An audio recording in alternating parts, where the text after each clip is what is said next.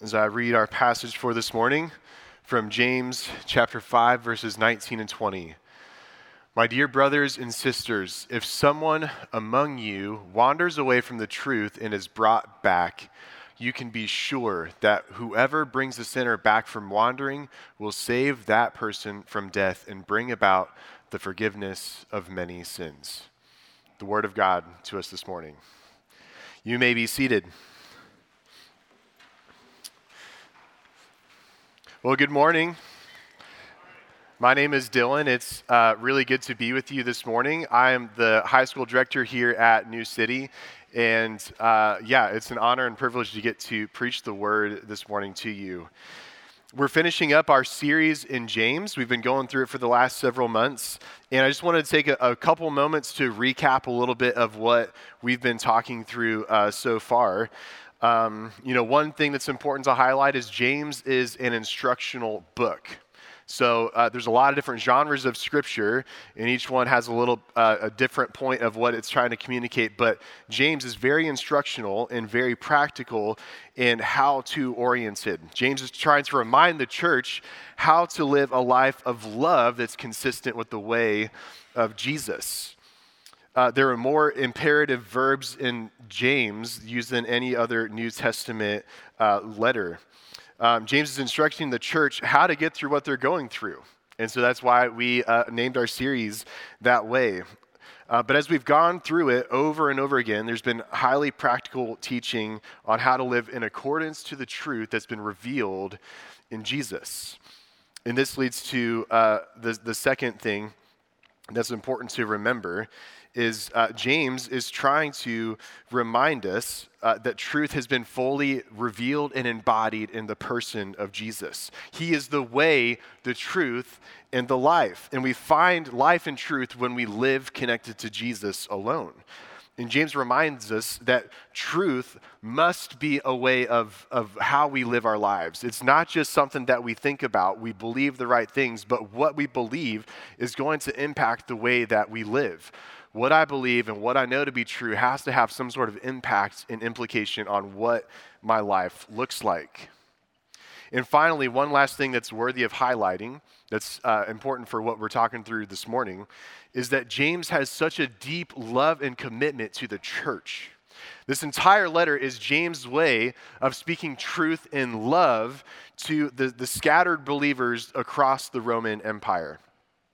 And he challenges them uh, to live more faithfully in their identity in Jesus. He challenges them, but he does so with such deep compassion and love. And one way we see this is the way that James addresses the church. 19 different times, he calls the church, my dear brothers and sisters. My brothers and sisters, the community uh, of believers who've been brought together under Christ, the new fellowship who are, uh, of people who are now children of God. And because of this, James, because they're a family, James is highly concerned about them and for their spiritual well being. Because they're family, because they belong together in Christ, he has a deep commitment to them and a desire to see them be, uh, live a fulfilling life in their life with Jesus. The final two verses in James is what we're going through this morning. And this theme hits these verses. It's not a, a normal goodbye. It's, it's not a customary, uh, um, like, goodbye in this letter or, hey, send greetings to these other people. James is writing a, a, word of encouragement, a charge, an exhortation that he wants to leave in the minds and the hearts of the people in the church, his brothers and sisters in Christ. And as we're going to see over the next few minutes, James is calling the church to be invested in the spiritual well being of the church, to be committed to the discipleship journey of their fellow brothers and sisters. So let's see how James does this. Uh, the first point we're going to walk through is the reality of wandering.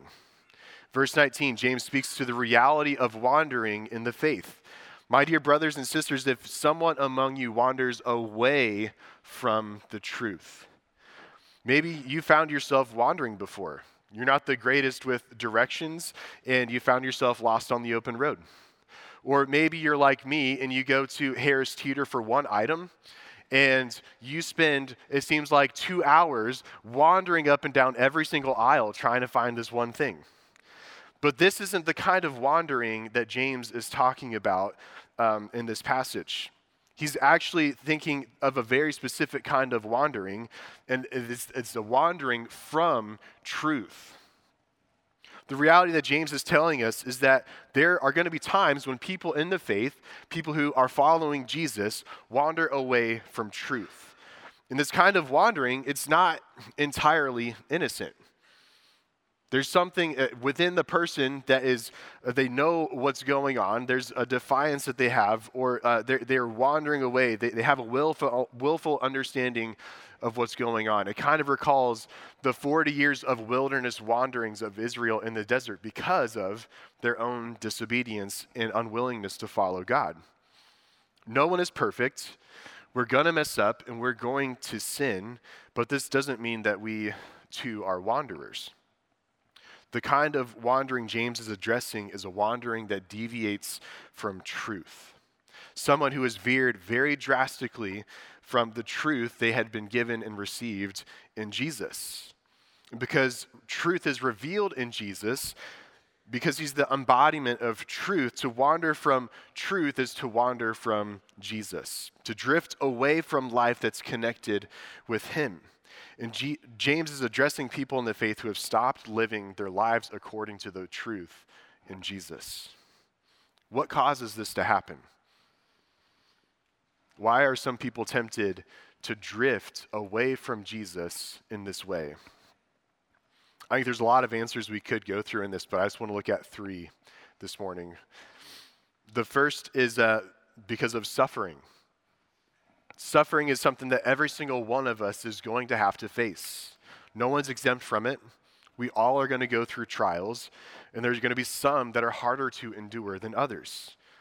It's for this reason that many people wander from truth. How can God be good with the suffering we see in the world? How can He be all powerful and let this happen in my life? Our experience doesn't match up with what we believe to be true. But, dear brothers and sisters, if you know somebody who's wandering in this way, or if you are struggling with this, remember how James reminds us to view suffering in our lives. He says in chapter 1 when trials and troubles of any kind come your way, consider it an opportunity for great joy. For you know that when your faith is tested, your endurance has a chance to grow. So let it grow. For when your endurance has fully developed, you will be perfect and complete, needing nothing. When we see trials and sufferings as opportunities and not obstacles, we open ourselves to how God can use the hardships we face as a way to make us more like Jesus, because that is what He can do with them when they're in His hands. It doesn't always make sense to us why we go through the troubles and struggles that we do, but this doesn't mean that God is not all good or that He doesn't love us. In fact, I believe it's exactly because God is good and loving that He can bring good out of the struggles and suffering that we face. Only He can bring beauty from ashes. Only He can make what was meant for evil to be good. Only He can take what is dead and make it alive again. The struggles we endure within us uh, build endurance and patience to learn to hold tightly to Jesus and nothing else. The second reason why some wander from truth is because of sin. At the root of sin, it's the questioning of whether God is actually right. There's a pride and arrogance that rises within us to say, is God really right about what he says is true? There's another way that feels so right within me and I want to do what feels right to me. I've got to be true to myself, and I've got to live out my own truth. And in the end, we become governors of our own truth, and we give ourselves the power to decide what we think is right and wrong. And in short, we crown ourselves to be kings and queens of our little kingdoms and gods of our own universes, and we cling tightly to our own truth, and we move away from truth in Jesus and we make ourselves prone to wander. And the third reason why many wander from truth is because of false stories that we believe about ourselves or the world. Are we living in the true gospel story of our identity that's rooted in Jesus or a false one that we're writing for ourselves? Like any false story, it's based on a lie. And you, uh, it's a lie that says you are what you do. You are what you have. You are, uh, you're worth as much as your bank account says about you. You're only as good as who you're connected with. You're only as good as what you've done or what you haven't done. All these stories have one thing in common, and it's that we make ourselves the center of the story. And when we forget the true story, the gospel story that God invites us into, that your identity is rooted in Jesus, you are a child of God, redeemed and forgiven, beloved and delighted in, that you can live from approval and not for acceptance. When we forget this, it can be so tempting to fall into these false stories. And the longer we let these lies stick around, the more prone we're going to be to wander. Anything, anything apart from the gospel sets us up for wandering. And this is something that we have to be aware of. We see stories all the time of Christians in the news who have their wandering exposed. Embezzlement or fraud, sex scandals, or other moral failings. Sadly, the list just goes on. Everyone sees this and knows about it. In the parable of the prodigal son, it's the, the son who disowns his father, who takes his own inheritance, runs away from home, and then squanders everything that he had. I'm sure this probably made the village's front page news. Yet there's another kind of wandering that's less known, but it's even more dangerous. It's not the kind that's out in the open for everyone to see, but the quiet wandering that can so easily take place within us and nobody knows about it. After the wandering prodigal son returns, we, we get an interesting uh, twist in the older brother's response. And at first, it seems so clear who the wandering son is. It's the one who leaves and squanders everything. But which one ends up being the wanderer in the end? The one who stayed home, the one who did all of the right things, who outwardly had it all together, yet inwardly he was wasting away, furious at his father's generosity in not getting what he thought he deserved. He was the center of his own story. You can have it all together outwardly, yet inwardly, you're drifting further and further away from truth. Wandering from truth is rarely a quick process. One commentator calls spiritual wandering the result of slow and gradual decline. The severe kind of wandering that James is, is uh, talking about here rarely comes all at once, but it's the culmination of lies and sins that, when left unchecked for a long time, cause us to f- drift further and further away from the truth. It's difficult to say, but the reality is that some people will wander in the Christian faith, and the consequences can be severe. James says, Life and death are on the line. Verse 20, you can be sure that whoever brings back the sinner from wandering will save that person from death. James is making us aware of the reality of this severe kind of wandering and the major implications at stake. But praise be to God, though, that there is a remedy to wandering. One of my favorite movies growing up was The Lion King. There were a few movies that were always on repeat in my home as a little kid, and Lion King was definitely one of them. There's the scene where Mufasa and Simba are up on top Pride Rock, and they're looking out over everything. And Mufasa, in his majestic voice, says, Everything that the light touches is our kingdom. But Simba replies, What about that shadowy place over there? And Mufasa replies, That's beyond our borders. You must never go there. And you know the movie, Simba couldn't say no, and he wanders off uh, to the shadowy place, and Mufasa has to come and rescue him and bring him back. But I love this scene because it perfectly describes the concept of wandering and its remedy. If wandering implies leaving and straying and drifting um, then the opposite would be to stay close, to remain in. In a word, the opposite of wandering is abiding to remain, to stay, and to dwell. This is exactly what it means to abide, and it's exactly what we are called to do on our discipleship journey with Jesus. Everything the light of Jesus' truth touches is the realm of his kingdom and the place where his truth is found. And this is where we are called to stay, to remain in the light of truth, to abide in Jesus. There's a shadowy place beyond the borders that is so tempting to go to, but we must be wise and careful not to drift from the light, but to be diligent to abide in the light, not wander from it. For it's only in the light of Jesus that truth and freedom are found. Listen to Jesus' words from John chapter 8. He says, If you abide in my word, you are truly my disciples, and you will know the truth, and the truth will set you free. The remedy to wandering is abiding, staying connected to Jesus, the vine, remaining in and living according to truth uh, revealed in Him. And this is what it means to be a disciple. And this is how we grow in following Jesus. Here's a, another way to think about it. Uh, when I was in high school, we uh, would go, uh, my youth group, uh, we would go to the mountains in Colorado. And looking back, this was just a crazy idea. From Indiana to Colorado, and you take 60 kids and you pack them on a coach bus and you drive, like, it was a, it was a lot. um, but I went a few times as a, uh, as a student and then led the trip a couple times when I was in college.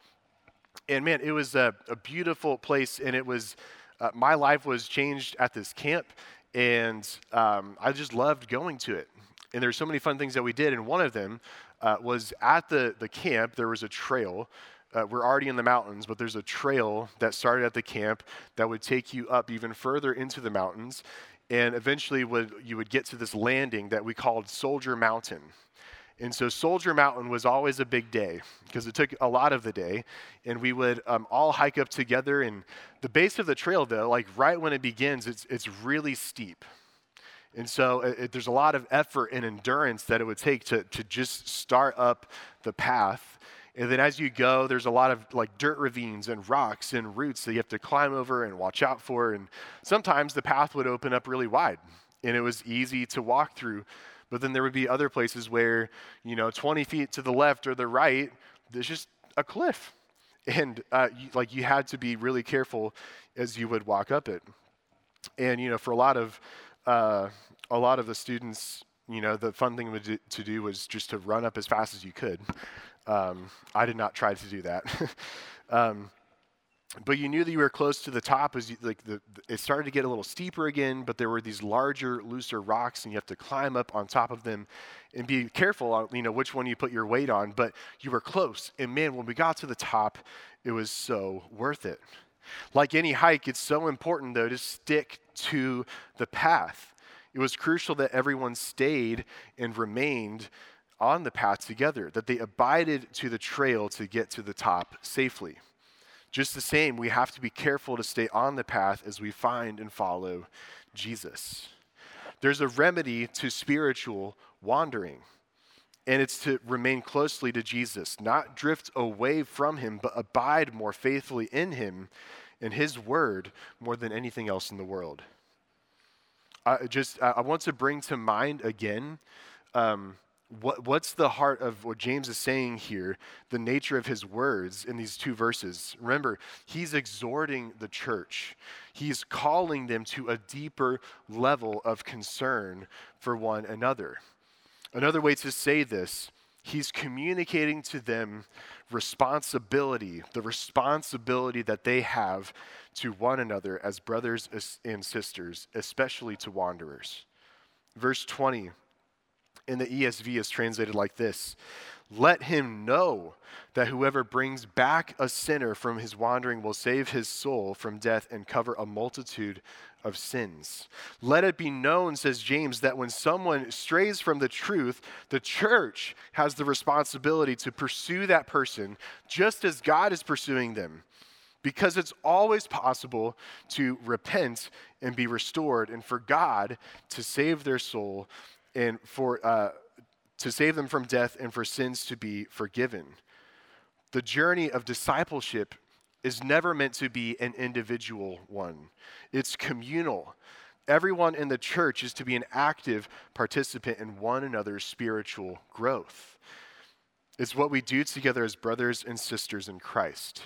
And one way, one way I think we can define what uh, discipleship is, is we are abiding together in truth.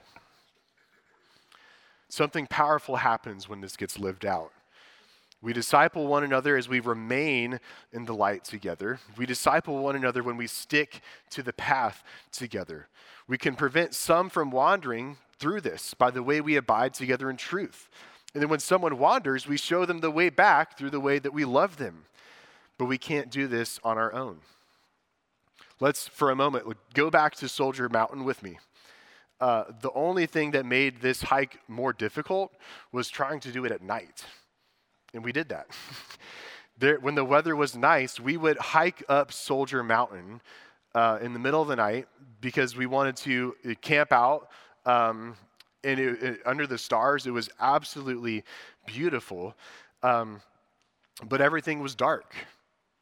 And because of this, it was so much easier to lose track of the path and wander off. So here we go. We're going to camp out under the stars together, and we're at the base of the trail, and you can maybe see like 10 feet in front of you. And the only way that we journey up this is by doing it together as a community. So we line up single file, and then one at a time, we start up the mountain together.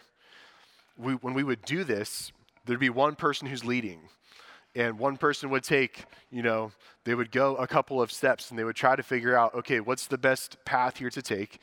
And they would find something that was safe, and then they would turn back to the person behind them and they would show them the way. They would reach back at times and help pull them up. And now they knew how to get there. And that person would move on. And this person then would look back and find the next person behind them and show them the way. And this would just keep going on over and over and over again as we would move up. Constantly, one person moving ahead, knowing the path, showing me, and then me learning, reaching back, and helping the next person. If we would keep moving up and uh, doing this until every single person had someone in front of them or behind them to help out or to be helped by. And we would do this until we made it to the top. And a lot of people would like to race up the mountain during the day, but it was, it was impossible and it was not smart to try to do it as fast as you could because we had to do it and move as a unit together up the mountain. We were responsible to one another. We were concerned for each other's well being, for wandering off the path could have been catastrophic. We needed one another for this journey to be possible. We needed each other to stick to the path together. And this is such a beautiful image of what the Christian life is supposed to look like. We disciple one another as we abide in truth together. It's what Paul, I think, has in mind when he tells the Corinthian church follow me as I'm following after Jesus. Who are you climbing up the mountain with? Can you name brothers or sisters in your life ahead of you that can help you, show you the way, and stay on the path? Do you have people alongside you that you can endure this journey with? Or do you know who is behind you that you can help show the way? we need to have people in each phase ahead of us, with us, and behind us. We're not racing up as individuals, but we're moving together slowly, helping each other out because we're concerned for each other's well being. Uh, but this requires that we have relationships that are characterized by knowing one another, of truly knowing others and being known by them. There's no way we can live this out without being more intentionally involved in the lives of those around us. We're on this journey together, and through the Holy Spirit, we can help one another. As children of God, we're responsible to one another and called to be invested in each other's discipleship journeys. So, how do we do this? this morning, I just want to share a couple of ways that we can apply this. John Stott, I love how he describes the church. He says the church is to be a fellowship of concern, to be people who are concerned about those who sit to our left and our right on Sunday mornings. One thing we can do is ask ourselves what's my level of concern for other believers? Is church more about me and my own individual experience and getting up the mountain as fast as I can? Or does it include the experience of others as well? This is why we talk about the importance at New City of being in a circle. We love being in rows together, but being in circles is where we can know others and be known by them and uh, journey through uh, finding and following Jesus together. It's one way that we grow in our concern uh, for one another. Another way we do this is by intentionally praying for our community and for those that we know might be wandering. Uh, there's so many ways that this can look. excuse me. But one way I heard this recently was a, a mom who, for seven years, committed to praying and fasting for her son who was wandering. Not only should we pray, but we should be watchful for opportunities to love and to remind one another of the truth of the gospel. If someone close to you is veering from the path and heading towards the cliff, you're not just going to watch them. The text says twice how wanderers are brought back. How can a wanderer be brought back if someone doesn't first go after them to bring them back? This is why we pursue the wanderer in love. Take steps towards them, give them a call or a text, or, or take them to lunch. But just as God moves towards us in love, we take initiative and move towards them in love as well. It's not us who saves, nor is it us who forgives. But when we pursue others, we partner with God in His pursuits of those who wander to bring restoration and forgiveness in their lives. And this is the spirit of how we are to pursue them. Not to bring them back through shame or judgment or condemnation, but to restore them with gentleness and love. Galatians 6 1 says, excuse me, brothers and sisters, if someone is overtaken in any wrongdoing, you who are spiritual, restore such a person with a gentle spirit. And 1 Peter 4 8 says, Above all, maintain constant love for one another, since love covers a multitude of sins. We're called to be a fellowship of concern.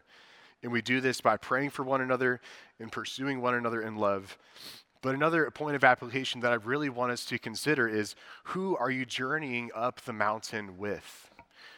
Who's ahead of you? Who is with you? And who is behind you? Another way to think about this is if you were to, to wander, if you began wandering, who would know about it? Who would be the voice that would call you back?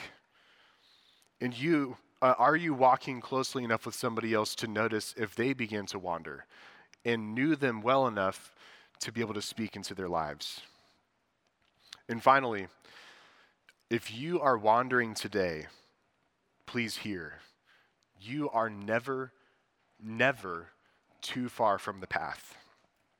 The quickest way back is simply by repenting, which literally means to turn around to turn and see that God has been pursuing after you this entire time and desires to bring you back in, to restore you, and to forgive you. Just as James says in James 4 4, draw near to God, and he will draw near to you. Spiritual wandering is a reality in the Christian community. But praise God, there is a remedy to wandering through abiding in Jesus. And thanks be to God that He has given us the gift of one another to share the responsibility of abiding together in Jesus to help each other stick to the path together. Our bottom line for this morning brothers and sisters, let's help each other find and follow Jesus. To God alone be the glory. Would you pray with me?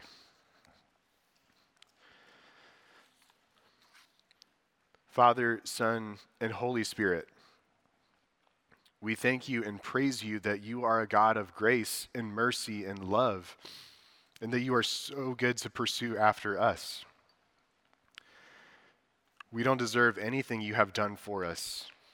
Yet it's because of your love that we've been restored to you, that we may know you and be known by you.